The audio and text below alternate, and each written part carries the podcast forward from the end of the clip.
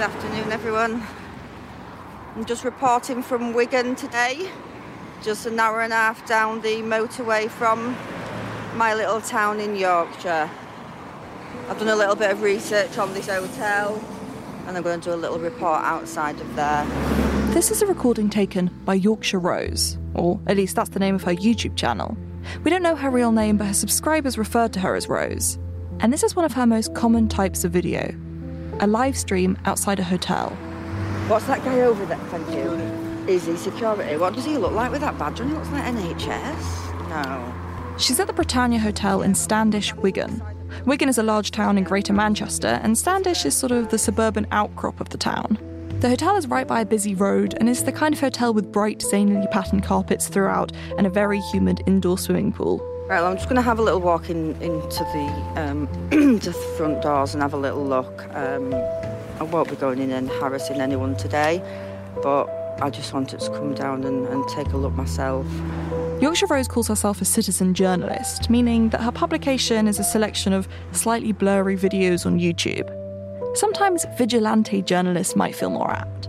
There's a real sense of anger in her videos. In most of them, she tries to enter the hotels, and sometimes the exchange gets heated, and she starts yelling, I'm exposing you. But not today. Today, she's not harassing anyone, just taking a look around. Excuse me. Can I ask you a question, please? Excuse me. No, he obviously doesn't want to talk. We only want to know if the swimming pool's hot enough for you. Oh, look, we've got little lunch bags there. Her followers leave comments on the live stream. Wonderful work, Yorkshire Rose. It's disgusting what's happening. Your valuable reporting will form archival records of the disasters that await this country. The reason that I found this video at all was that, in a funny turn of events, Yorkshire Rose was actually walking the same route I'd been walking just a few weeks earlier. Almost exactly a month before she decided to scope it out, I was there with Matthew, another writer on the podcast. Is this it? Um, yes. There obviously are people hanging outside, so. Tiny hotel, you're always welcome. Well,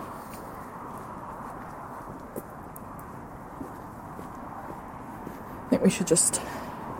still says hotel patrons only. I'd come up to Wigan to interview someone, and I knew we'd end up talking about this hotel a fair bit, so beforehand we decided to hop in a taxi and come to Standish. We just wanted to have a quick look at the area so we could describe it for the episode. We walked around, chatted to some local people before arriving outside the hotel. It's quite, um. It's not welcoming, it's like, it's just a bunch of like quite small windows. You can kind of see how that w- would have been a hotel. I don't know, it's not very hotel is it? No, big, strange, kind of modern glass foyer. A modern glass foyer which housed several large security men watching us closely. It was pretty unremarkable otherwise, but I noted some descriptors down, and then we called for a taxi to come and pick us up. Quarter past seven, okay. Alright, cheers, see ya. Cool, cool, cool. Sorry? Uh, can I ask why you're recording? Was the sound of a very large, very angry security guard running towards us. I shut off the recording immediately because, well, he was very large and very angry, and it was clear that he wanted us to go away. Which I was surprised by. I mean, after all, we'd just been standing in front of a public hotel. But then again, I suppose I didn't realise at the time how frequently he was called upon to protect who was inside.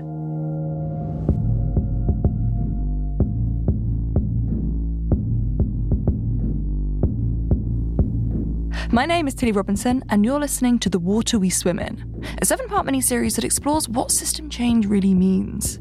Each episode investigates a story that helps us understand the way our society's been designed so that we can see the invisible forces leading us towards the climate crisis.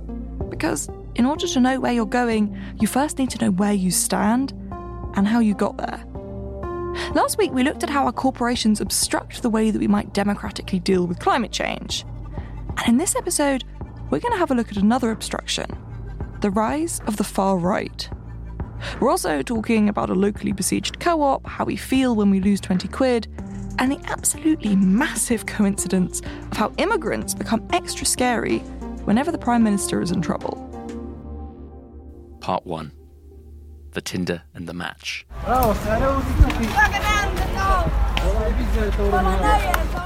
These are the sounds of me walking through a refugee camp at about 10 pm in Dunkirk, northern France. You probably heard of the Jungle in Calais, which was this massive unofficial refugee encampment on the edge of France, full of people hoping to make it across to the UK. Well, Dunkirk camp still exists. It's smaller, with no organisation, in a muddy bit of woods sandwiched between a motorway and a railway. And living there, in tents, are several hundred people, mostly Kurdish.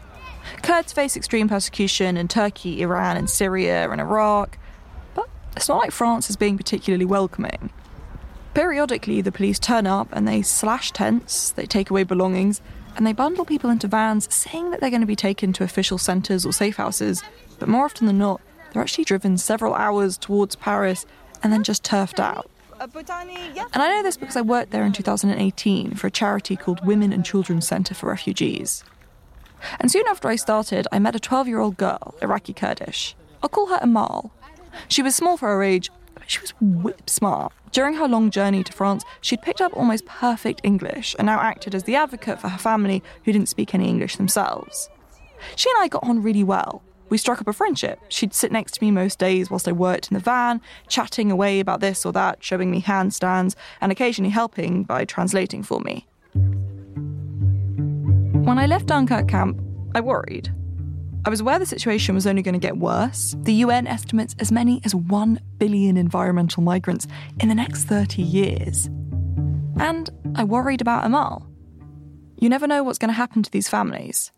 A few days before I'd started working in Dunkirk, another Kurdish Iraqi girl, a two year old called Mawda, had been travelling with her parents and older brother in the back of a lorry trying to make it to the UK. It ended up going to Belgium instead, and the police tried to stop it by shooting it. And Mawda was shot through her cheek and killed. But fortunately for Amal and her family, they survived their journey to the UK, although it wasn't without some near misses and they were taken into official processing and claimed sanctuary. They'll have to wait a few years to find out if they'll gain permanent asylum, and her parents aren't allowed to work in the meantime, but at least Amal is allowed to attend school, and she gets to live in a house in a small town in northern England. That's pretty standard. A lot of refugees end up in the north. Not all of them have houses, however.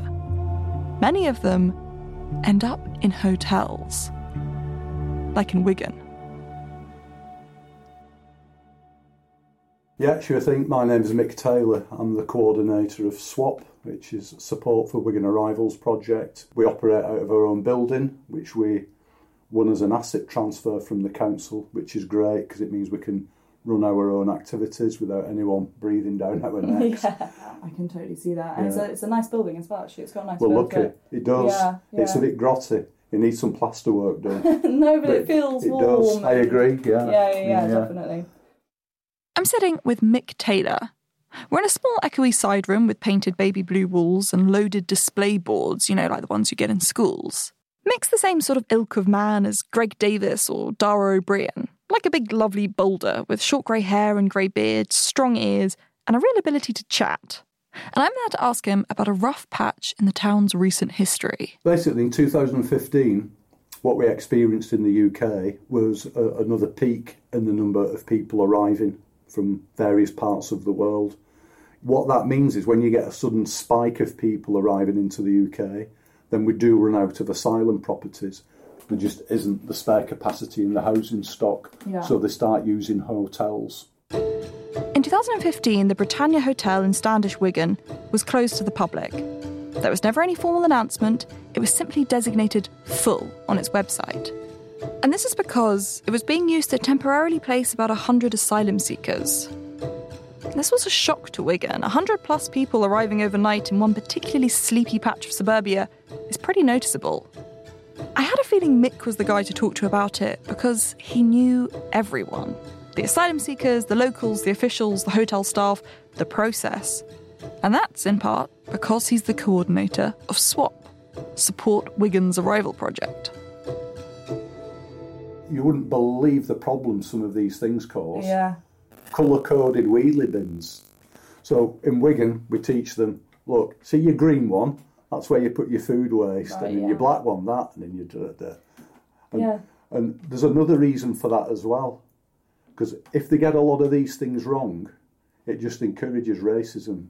It gives some of the naysayers a reason to have a go. They're always putting the blinking plastic bottles in the green waste bin.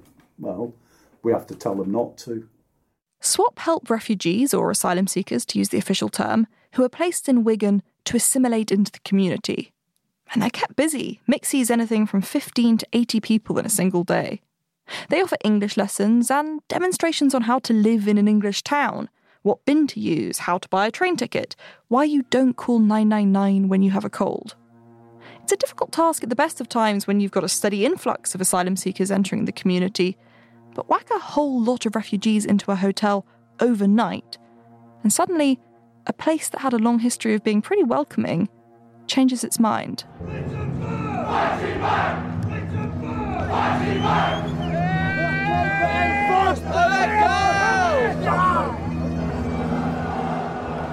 Six years ago, there was a presence there that lasted about a week of some far right activists, but they were down there for like eight hours a day. They had a Confederate flag. Can't uh, work out the symbolism, don't get it at all, but that's what they did. And Wow, they had the. Confederate flag planted in the grass verge outside. And so they were sort of protesting outside Yeah. the hotel. Yeah, but it, it's fascinating because when they do one of these videos, it starts off with music very similar to the theme tune from Gladiator. It's dun dun dun da da dun dun dun da da. It's all very oh come on oh yeah, it's very rousing and oh. This influx of asylum seekers being temporarily placed in Wigan seemed to trigger a rise in far right sentiment and activity in the town. They would hold rallies outside the hotel, they'd try and enter them to expose the asylum seekers there, and they'd report alleged news stories. They're all illegal migrants, they're scaring old people, they're perving on school children. All of this circulated on social media, and some of it was even printed in the local news. And unsurprisingly, it frightened people. It's worth me pointing out that Wigan is a, is not culturally diverse. It's got one of the smallest black minority ethnic populations in England. Really? under Okay. 3%, under 3%. Yeah. So what what you've probably got is a lot of people. I'm going to spell it out. My view, especially older people, who've probably, apart from the GP, probably haven't seen that many people from overseas. When these rumours go out, and they believe them, it's confirming a fear that they already have. It, it's a fear that's probably through ignorance. They don't they don't probably want to be racist, if that makes any sense. But when mm-hmm. people are putting all this hyped up stuff out there, then people got suckered into it. And this hyped up stuff was very effective. Here's a Britain First video. Music's not far off how Mick described it. It shows footage of the hotel, and the captions read This hotel in Wigan has a billiards room, a cocktail bar, a health club with an indoor heated pool, hot tub, and fitness centre. All the illegal immigrants say they are waiting for houses. They are kept here at your expense. A narrative was established, and it was one that hit a nerve. They're here to exploit us, they're dangerous, they're expensive. Wigan isn't a wealthy town. Three areas of the borough qualify for the Independent Endowment Scheme, which was set up to help the most left behind areas in the UK. And over a quarter of children in the borough are living in poverty. So for them, struggling to get by, the luxury hotel stuff was galling. And back then, there was a number of things reported in the media, and, and I'll tell you what they, I, could, I could tell you what some of them were mm. and what the official response was. So, some people who didn't want them in the hotel commented that the local Methodist church had been broken into. Well, the local Methodist church minister used to volunteer here, and so did his wife. Oh. She used to make us flapjack, delicious stuff. And I said to Ian, I said, I've heard your church has been broken into. He said, what a load of rubbish. Oh, really? It had, it was a lie. It wasn't an exaggeration. It was a lie. Another thing that was put all over social media was that there's an allotment nearby, and that this is funny. Is that stupid? But these these illegal immigrants is, is the language that they tend to use. Had gone into the allotments and pulled all the vegetables up. But it's funny yeah. because it's not happening, is it? No. Well, it didn't happen because the allotment society said that that's just not happened. The police actually took it upon themselves to make a statement to say there has been no increase in the incidences of crime since the asylum seekers were moved into the hotel. Unless, of course, you count aggression shown towards the asylum seekers. But it didn't matter, because these stories, they struck right to the heart of Wigan's sense of safety and community. And soon after, a Facebook group formed. It's there, you can have a look at it, it's all there. Oh wow. War, it stands for, think the acronym is WAR. War. Wigan against refugees. Almost the exact opposite of SWAP, Support Wigan Arrivals Project. The description reads Wigan against refugees are locals sick of being treated like second class people in our own town. All around, the new refugees have been welcomed by councils who can't even afford to look after their own residents. Well, we don't want them in Wigan. We don't want them in the Britannia Hotel. Wigan for Wiganers. Created by a member of the Northwest Infidels Fight Back, a guy called Ian, who intends to run for UKIP. It has over 800 members. There was also the No More Economic Migrants in Britannia Hotel Facebook group, which has over 2,000 members, and a petition with just as many signatures. This incident wasn't a one off, nor was it left in 2015. It's a pattern now. Asylum seekers are placed into a hotel whilst they await processing. The far right whip up fear and outrage, and the community responds. And it's intensifying to the point where violent riots are happening and it's becoming part of the day to day news cycle. You've likely seen stories about clashes erupting outside of hotels. But this hasn't come from nowhere. It's been brewing for years, and it shows us something very clearly. Far right activity and support is on the rise in the UK. Here's Matthew again. He did some research into this. Okay, yes. So, over the last few years, cultural fault lines like Brexit, COVID, and Black Lives Matter have made far right groups much more visible than they were before. You have UKIP, which has become even more right wing in recent years. You have the BNP, the EDL, Britain First, the British Democratic Party, Patriotic Alternative, British Hand. The list goes on. And there's every sign that support for these groups is going to continue. Half of the teachers in one study said they'd heard pupils express far right views in their classrooms. And it's not just in the UK. We saw a mainstreaming of radical far right views under Trump in the US, and Europe's been going the same way. In one of France's most recent election runoffs, Marine Le Pen gained a record 41% of votes. The Sweden Democrats, a party with neo Nazi roots and a fierce anti immigration law, won second place in September's national election.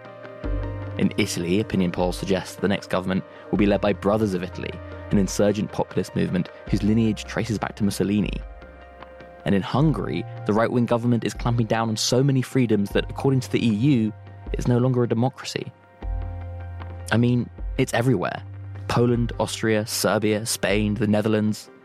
All of these places have far right groups that are on the rise. So the question is surely, why is this happening? Why is there this big swing to the far right? Well, there's lots of competing theories, but across almost all of them, two factors keep cropping up again and again inequality and immigration.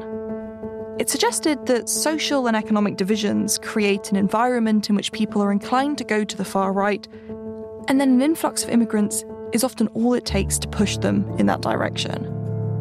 And this makes sense, right? I mean, I'm not about to tell you that this theory is wrong, but I do think it's incomplete. Because if we want to stop the alarming rise in the far right, we need to understand what's going on here.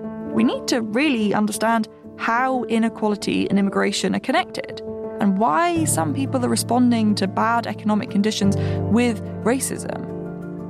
And to do that, it turns out that we need to return to the story we've been telling. We need to talk about our old friend, neoliberalism. Part 2 Loss Aversion. So it's really important to note that neoliberalism cannot be held responsible for everything that is happening in the world today. And I don't want to offer that kind of a framework. And yet, it's responsible for much more than we often think it is if we think of it as simply an economic project. Here's Wendy Brown again, who we heard from in last week's episode. She's here to hold my hand through the tangled web of neoliberal theory to show me how it applies to inequality and immigration. Because surprisingly, it does. We think of neoliberalism as an economic ideology because its main thing is that it believes that we should have a free market and that we should leave the market alone as much as possible because it's this natural and spontaneous way of assigning value to things. And unless you spend your entire life studying political theory, it's easy to miss the fact that neoliberalism actually has two founding statements, two pillars. In fact, most people do miss it entirely. It's rarely ever talked about neoliberalism has two pillars markets and morals. But there's another spontaneous order, much less often attended to in our conversations about neoliberalism, that the neoliberals also cherished. And that was what they called traditional morality or just the order of, of, of, of morals. And Hayek is clearest about this. What they believed is that in addition to the spontaneity of markets, what shapes history over time most effectively is the evolution of moral orders. And that if states or social justice projects intervene in those, it will do just what happens when states or social justice projects intervene in markets. It will make a mess of them. It will produce totalitarianism. It will wreck the natural and spontaneous moral order that arranges us, produces our, our conduct, our hierarchies, and especially gives us the order of family. Two pillars markets and morals. We know that neoliberals want a free market, you know, a natural and spontaneous market that can naturally and spontaneously assign order to the economy without the need for government involvement. And this is vital to neoliberalism because they have no faith in collective decision making and are terrified of big government making terrible decisions and creating a totalitarian state with no freedom.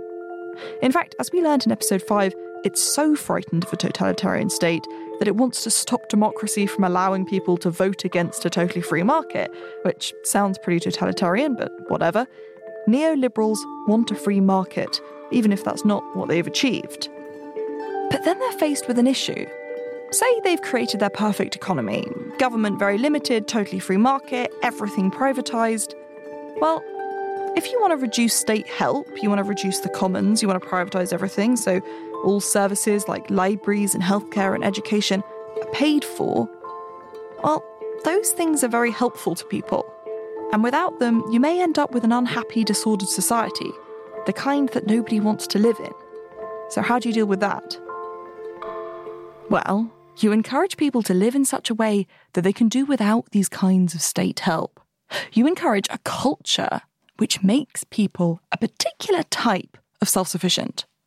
And the um, great advantage of talking to you is that I am talking to someone who lives in the legacy of Thatcher's England. And there is no better example of somebody who rolled out neoliberalism with a consciousness that while everything was going to be privatized and marketized, what also was going to secure order and provision and uh, social integration in a society where she declared there is no such thing as society would be the family. And that family was not only going to take over from the social state what it had come to expect to be provided, from the so called nanny state. It was not only going to reabsorb the task of paying for education, paying for childcare, paying for infrastructure, everything would be put on a fee per use privatized basis. But it also was going to be the basis of the new, fully responsibilized society. And what is a responsibilised society, I hear you say? Well, in Thatcher's eyes, a responsibilised society is one that can look after itself, not a weak baby society that needs a nanny state to look after it. And the kind of society that can do this, in the neoliberal way of thinking, is a traditional one. You know, from the good old days, the kind of society that existed before the threat of government involvement. I'm talking like Christian values, nuclear family structures, the way things should be, that sort of thing. To a neoliberal, This type of society is a natural and spontaneous, a sort of organic, if you like, way of organising society without the meddling government, without state interference. And it twins perfectly with the kind of free market economy that neoliberalism wants because, well, it means that individuals form their own little units of care and security. So they're capable of navigating society with no safety net. For example, imagine you're a 17 year old girl who's ended up with an unwanted pregnancy. What do you do? Well, if you're in a country with state welfare and progressive social values, you'll probably be able to either get some sort of welfare aid or be able to go to a clinic and get a termination via the healthcare service. But if you were in a fully neoliberal society, welfare wouldn't exist and public health isn't the state's responsibility. Healthcare would be privatised, like in the US. If you're a pregnant 17 year old in that society, you'll probably have to rely on your family, who will either help you pay for the termination, help you take responsibility for the baby, or encourage you to get married, or discourage you from getting pregnant in the first place. And neoliberal reasoning is that a traditional nuclear religious family is more likely to do that. Neoliberalism encourages people to embrace the hierarchies and structures of traditional morality because such people are better suited to living under neoliberalism. Let's finish that famous Thatcher quote we heard in episode 4. There is no such thing as society. There are individual men and women, and there are families. And no government can do anything except through people, and people must look after themselves first. This is the political pillar of the neoliberal project to encourage particular behaviours and values in citizens, to transform who we are as people. Thatcher literally says this at one point. In an interview for the Sunday Times in 1981, she says, It isn't that I set out on economic policies, it's that I set out to really change the approach. Economics are the method, the object is to change the heart and the soul. This was Thatcher's vision, and the vision of others like her.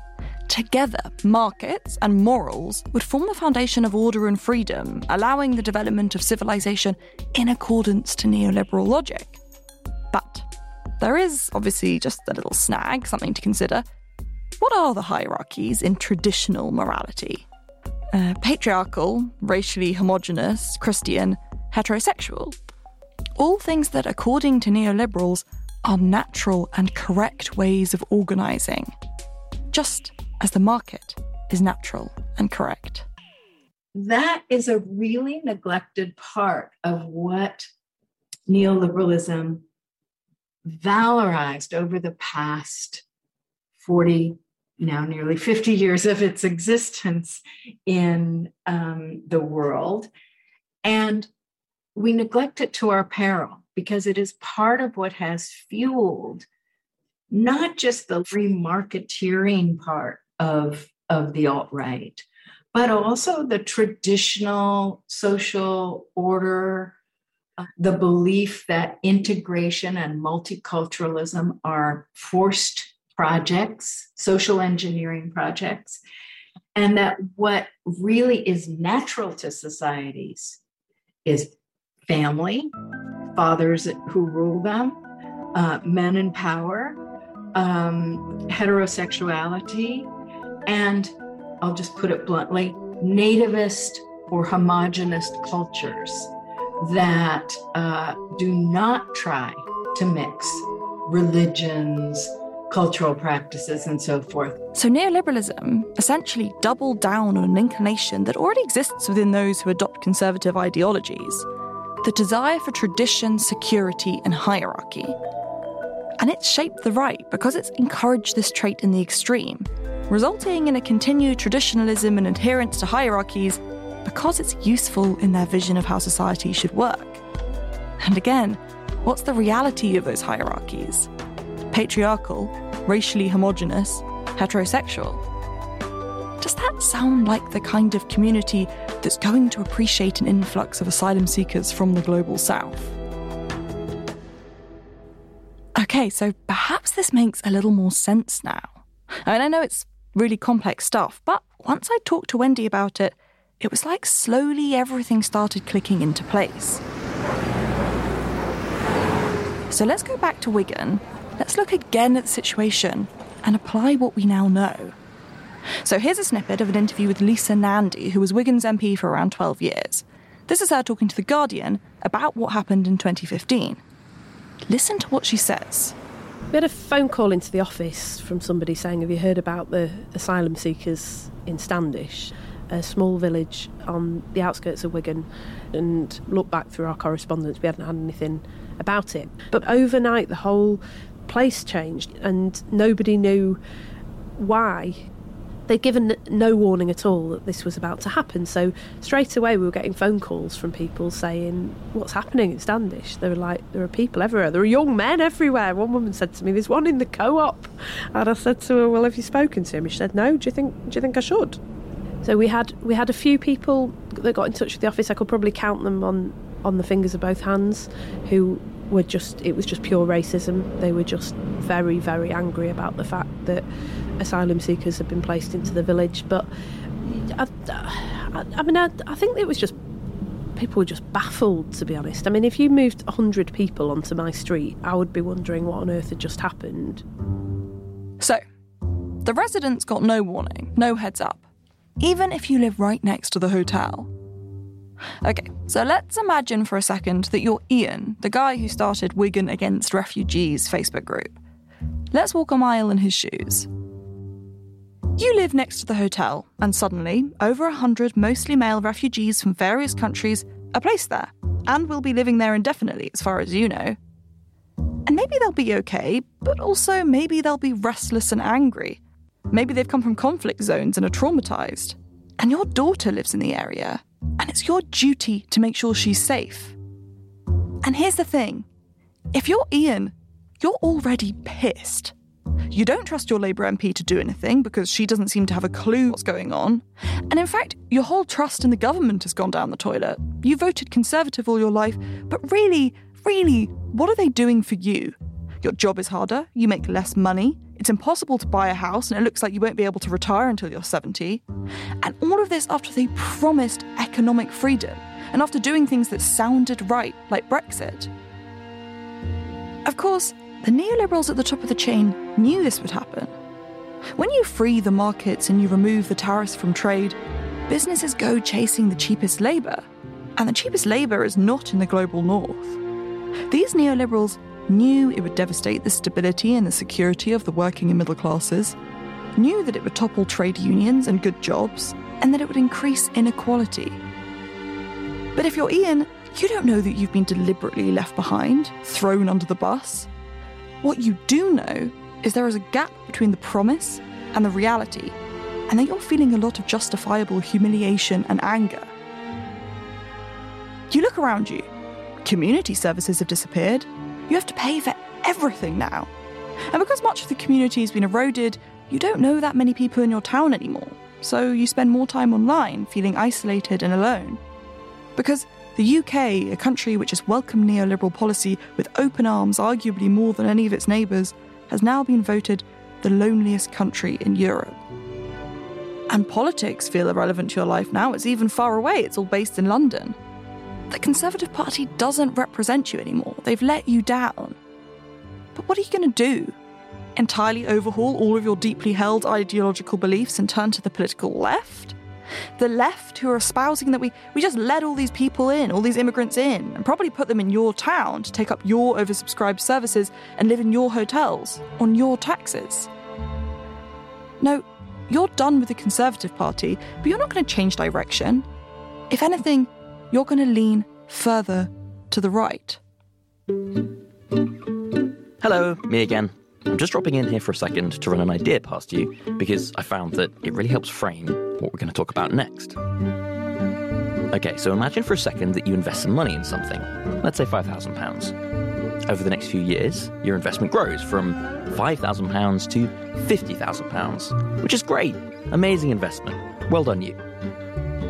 But then, just before you're about to cash in, the value of your investment drops down to £10,000. Hmm. How do you feel about this? I mean, technically, that's still a great investment, right? You doubled your money. But despite this, are you in fact fixated on the £40,000 that just evaporated overnight? Are you mostly focused on the loss? This is an example of a psychological phenomenon called loss aversion. It's an evolutionary trait that basically means we are more hurt by losing something of value than we are excited by attaining one. And understandably, this effect is heightened if, for example, you're from a lower socioeconomic background. Because the less you have, the more fiercely you want to protect it. Loss aversion. It's human nature to care more about a loss than we do celebrate a win. And it's heightened the less you have. And let's face it, Ian has suffered some pretty devastating losses, namely economic empowerment and democratic empowerment. So, of course, he's going to guard fiercely what power he has left to hold onto it all the tighter. And what does he have left? His God given place in society, his spot in the traditional hierarchy, a few rungs up from the foreign brown immigrants in his town's hotel. And the far right, Britain First, UKIP, the EDL, they speak directly to that. They identify immigration as the threat that it is. Why wouldn't you feel a sense of kinship with them? Finally, someone who cares. Here's Wendy again. I do think that um, one of the things that far right movements offer is both community and a sense of empowerment, even when they're just online. And we know that many of the people who engage in the far right uh, online communities often describe these as the first places where they ever felt like they actually had someone to connect with, to talk with, to reflect what they actually deeply believed or felt with. And this sense of community is bolstering the power given to them by traditional values. And this is essentially what the far right is built on. If you look at the language used by far right groups, they hark back to this frankly mythical past when families were happy and nuclear and heterosexual, and when women and racial minorities knew their place and society was better for it safer, happier, more orderly. When Christianity and whiteness were our national identity and we were proud of it and wielded power as a nation. And it's the loss of this that then feels like the root of all your problems. On the homepage of the Patriotic Alternative website, they have a huge countdown for when white British will become a minority. The large black numbers tick by in seconds. And it's not just the Patriotic Alternative. I mean, just look at the slogans for right wing parties and campaigns recently Make America Great Again, Trump. Take Back Control, Brexit. France for the French, a little more on the nose, that's Le Pen in the National Front. Our culture, our home, our Germany. The alternative for Germany. Keep Sweden Swedish, the Sweden Democrats who did so well in the recent election. And then pure Poland, white Poland, Poland's Law and Justice Party. They're talking directly to the pissed off, the people who feel like they've lost. And when you've been disempowered, what do you do? Do you look up at those who are benefiting from the system that's run you into the ground? Plan for the big win? No, you're loss averse. You look down at those who are going to fight you for the scraps, especially if their vilification is being normalised by the government. Our compassion may be infinite, but our capacity to help people is not. But this is why the new plan for immigration and its legislative vehicle, the Nationality and Borders Bill, are so vital. Priti Patel announcing her new anti refugee bill that makes Qatar's laws look like a humanistic haven. A bill that ignores internationally recognised rights and proposes that we send all refugees to Rwanda and then process their claims for asylum there. And if they're granted asylum, Rwanda's where they'll stay, regardless of what they're fleeing from or whether they have family in the UK. To put it simply, the bill is shocking. But then, that's kind of the whole point. Listen to Labour MP Yvette Cooper's reply a few moments later. Thank you, Mr. Speaker. We've seen over the last week, Mr. Speaker, this unworkable, shameful, and desperate attempt to distract yeah, from right. the Prime Minister's law breaking that the Home Secretary should not go along with because she is undermining not just respect for the rule of law, but also her office by providing cover for him. a shameful and desperate attempt to distract from the Prime Minister's lawbreaking. She's referring to the fact that this bill was announced during the COVID partygate, when our then Prime Minister's popularity was tanking. A bill designed to shock and distract. And this is a perfect example of how hysteria over borders is utilised by our current government. If Ian chooses to blame the sinking living standards and underfunded public sector on asylum seekers draining our resources, then actually, that's very useful. In fact, it's so useful that it would be a shame not to utilise it.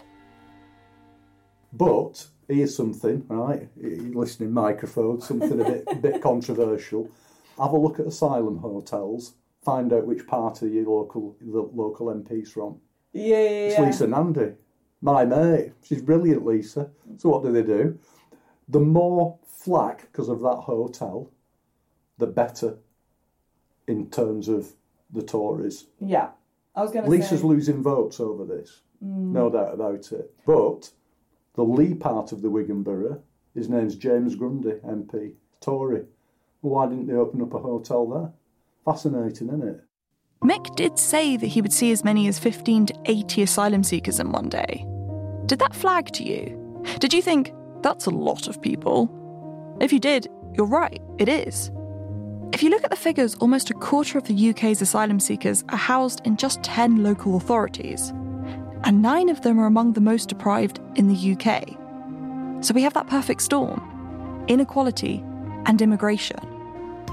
And of course, when the government effectively whips up fear over immigration, it pushes voters towards the only mainstream party that seems appropriately appalled by this threat. And if that causes a rise in those on the fringes as well, those on the far right, then I guess that's just a price they're willing to pay. Part 3 The Ideological Opposition to Climate Mitigation. There's never been a more critical time. Fox News Media brings America together. So, neoliberalism has produced conditions that are ripe for the far right to grow. And this is very bad for a lot of reasons which are obvious prejudice, racism, fascism, riots outside hotels full of asylum seekers. And it's also a bad thing if we want to solve climate change. Now, you may have noticed the people in charge have a tendency to use fear and panic to get what they want, and what they want is to get richer and more powerful. Obviously, they did it with COVID quite effectively. They're doing it with a lot of things, but nothing is more effective for the left globally than climate politics. This is an existential crisis. We're all going to die unless you obey and make us more powerful. Bring us the Green New Deal, or we are all dead. This is Tucker Carlson. Until recently, he was a news presenter on the US channel Fox. He's setting up a report on a protest that's happening in the Netherlands, where farmers are taking a stand against the government. The Netherlands is a huge agricultural state. They export a massive amount of meat.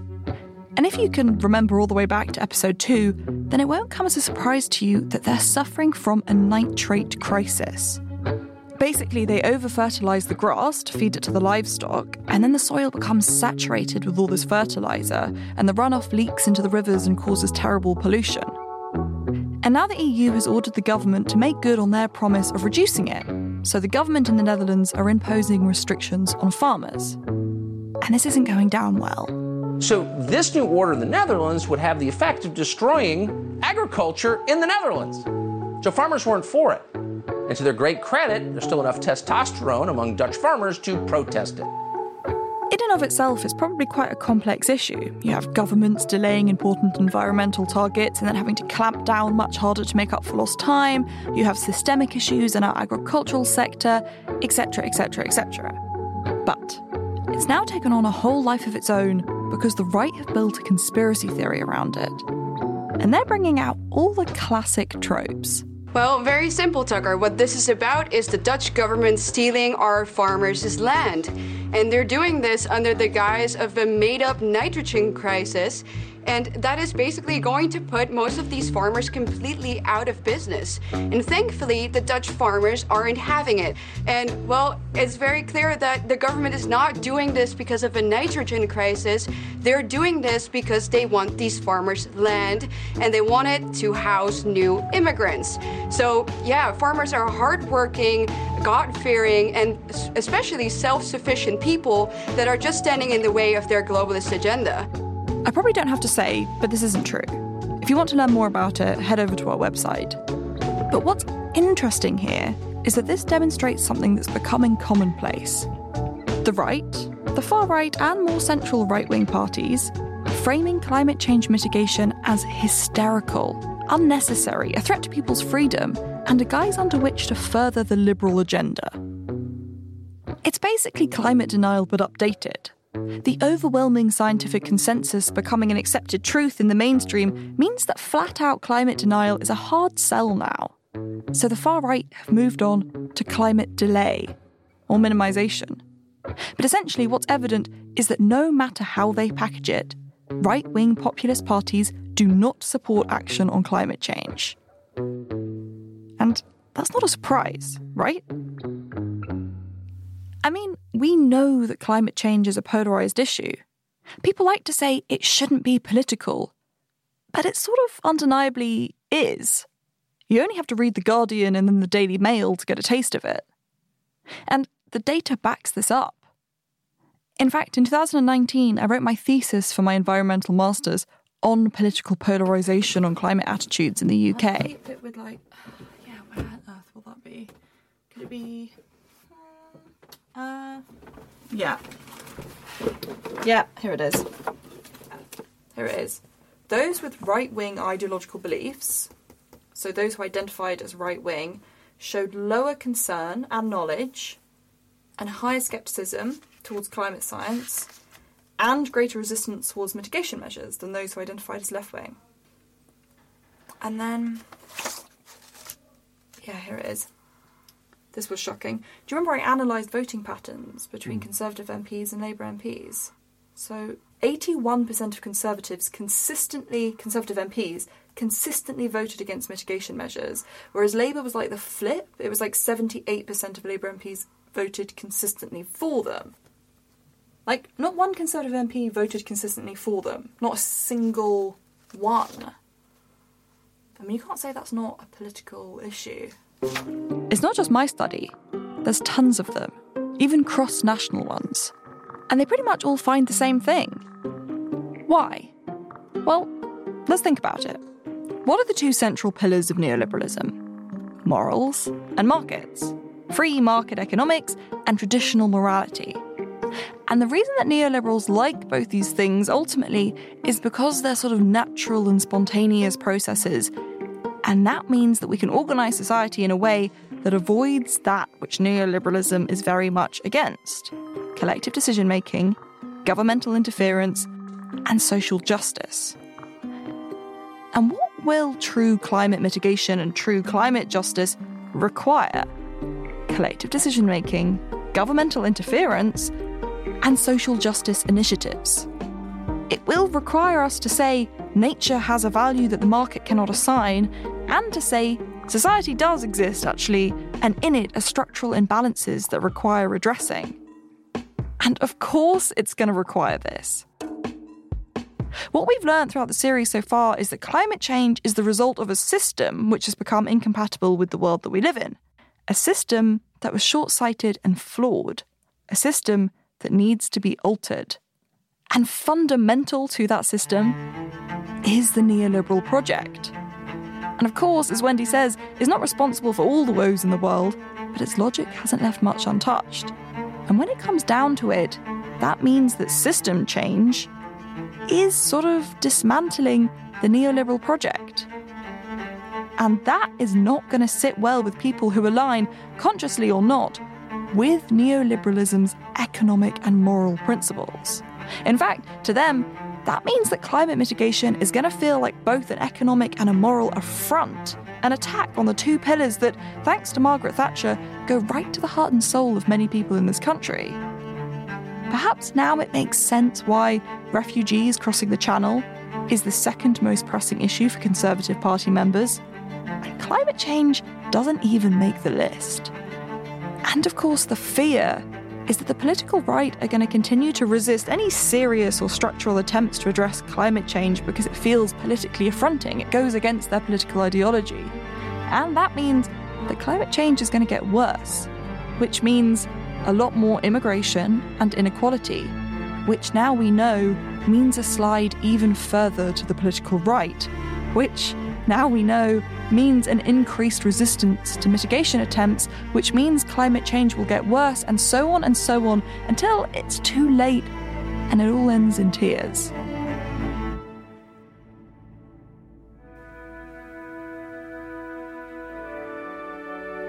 In 2021, when I was researching this story, a Syrian girl came to London. She had big eyes, long brown hair, red boots, and she was 11 feet tall. And this is because she was actually a puppet, created by the same company who did the puppets in Warhorse and operated by a person on stilts standing inside of her. I call her her rather than it because when I went to see her, she seemed so incredibly lifelike. Not human exactly, but like she had a soul. When she looked at people in the crowd, more often than not, I saw them lower their phones and wave back, like they didn't want to be rude. The idea behind the project was to symbolise the journey undertaken by thousands of unaccompanied child refugees. By the time she got to London, the puppet girl was nearly at the end of her 180 kilometre journey across Europe, having started near the Syrian Turkish border and visited many cities en route. And their reactions to her arrival varied from country to country, Sometimes she was welcomed, and sometimes people threw rocks at her, just like the many, many real refugees that make the same journey. And she'll be finishing her journey in Manchester, not far from Wigan, actually.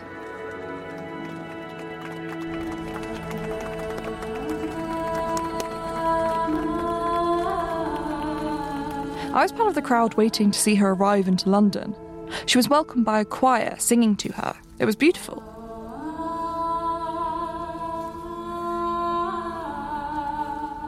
And whilst I was watching and listening, honestly, I found myself sort of worrying about her.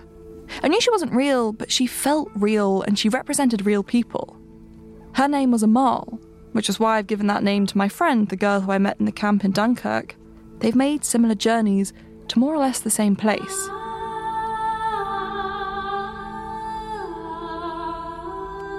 And what mood would they arrive to, I wondered? Would they find welcome or hostility? Well, what ended up happening in Wigan in 2015? It's worth heading back because the town might have been an example of the textbook theory as to what triggers far right support, but it also shows us the solution. Here's Lisa Nandy again. We did a public meeting, and it was mainly just people who just wanted to understand why it had happened, how long they were staying, who was paying for it. And so, really fast, the conversation turned to, well, who's helping them? And off the back of the meeting, one of the councillors got so upset by what had happened, and particularly the way in which some of these far right activists had tried to characterise Wigan as an intolerant, unwelcoming place, that he launched an appeal with the council for the Syrian refugees. And we got 36,000 bags of donations across the borough in just two weeks. What was really important about that meeting, though, was that we we gave people the sense of security and control. And it tells me that when people feel secure and empowered, that's when we do well as a country. Lisa did something very simple. She held a meeting, and very quickly the mood changed. Because she had empowered her constituents with the kind of democratic rights they should have over their own town. They were included, informed, and they could discuss the issue with their political representative and decide on a community response. It's the bare minimum, and even that was transformative. My suggestion is that it was enough to make people feel less loss averse. It made the people of Wigan feel less threatened, and therefore were less likely to want to recoup their power wherever possible. And that meant that the rhetoric of the far right didn't appeal. The far right still had a lot to say, but the actual citizens of Wigan, they stopped listening to them. I live in the area. It's interesting for me because when I'm hearing that us in the local area don't want them in that hotel, well, mm. I live in that area and my neighbours never say anything. So a lot of it's exaggerating, scaremongering. But most people either don't care or want them there. Mm. They would be in the majority. The neutral or the positives are in a massive majority. But they're just less loud. So what I'm going to say, I've no real empirical evidence for this, mm-hmm.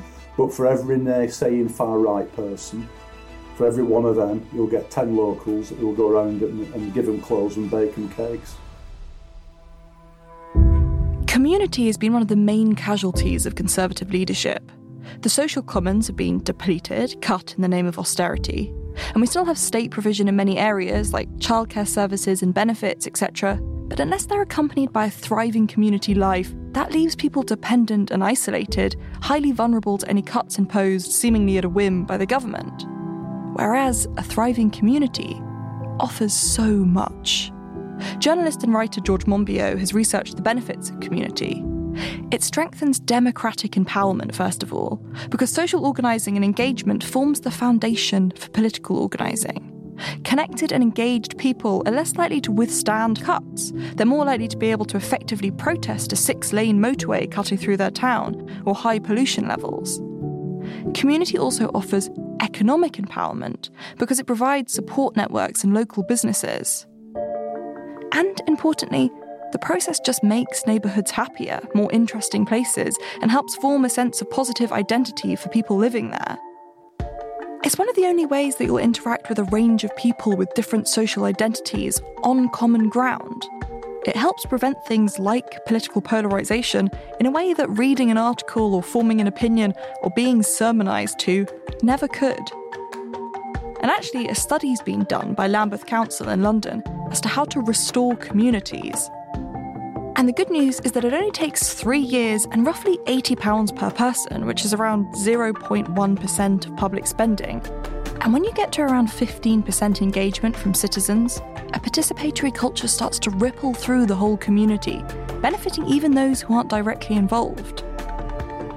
The repeated narrative of the far right is to take back control of our lives.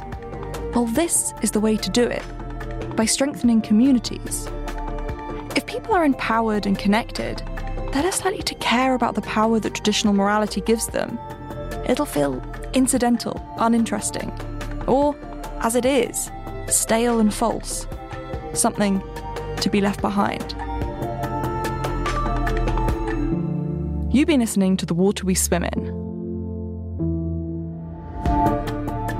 Next week, we're going to have a little bonus episode again on this topic before we turn our attention to our final episode, in which we ask how do we achieve this change? So, if you want to read more about any of today's topics, support SWAP, Women's Centre, or just read more about Wendy's work, please head over to our website, waterweswimmin.co.uk. If you enjoyed this episode, please rate and review on iTunes, we'd really appreciate it. Producing this episode was me, Tilly Robinson. Co writing was Matthew Robinson, mixing by Naked Productions, and original music by Drew McFarlane.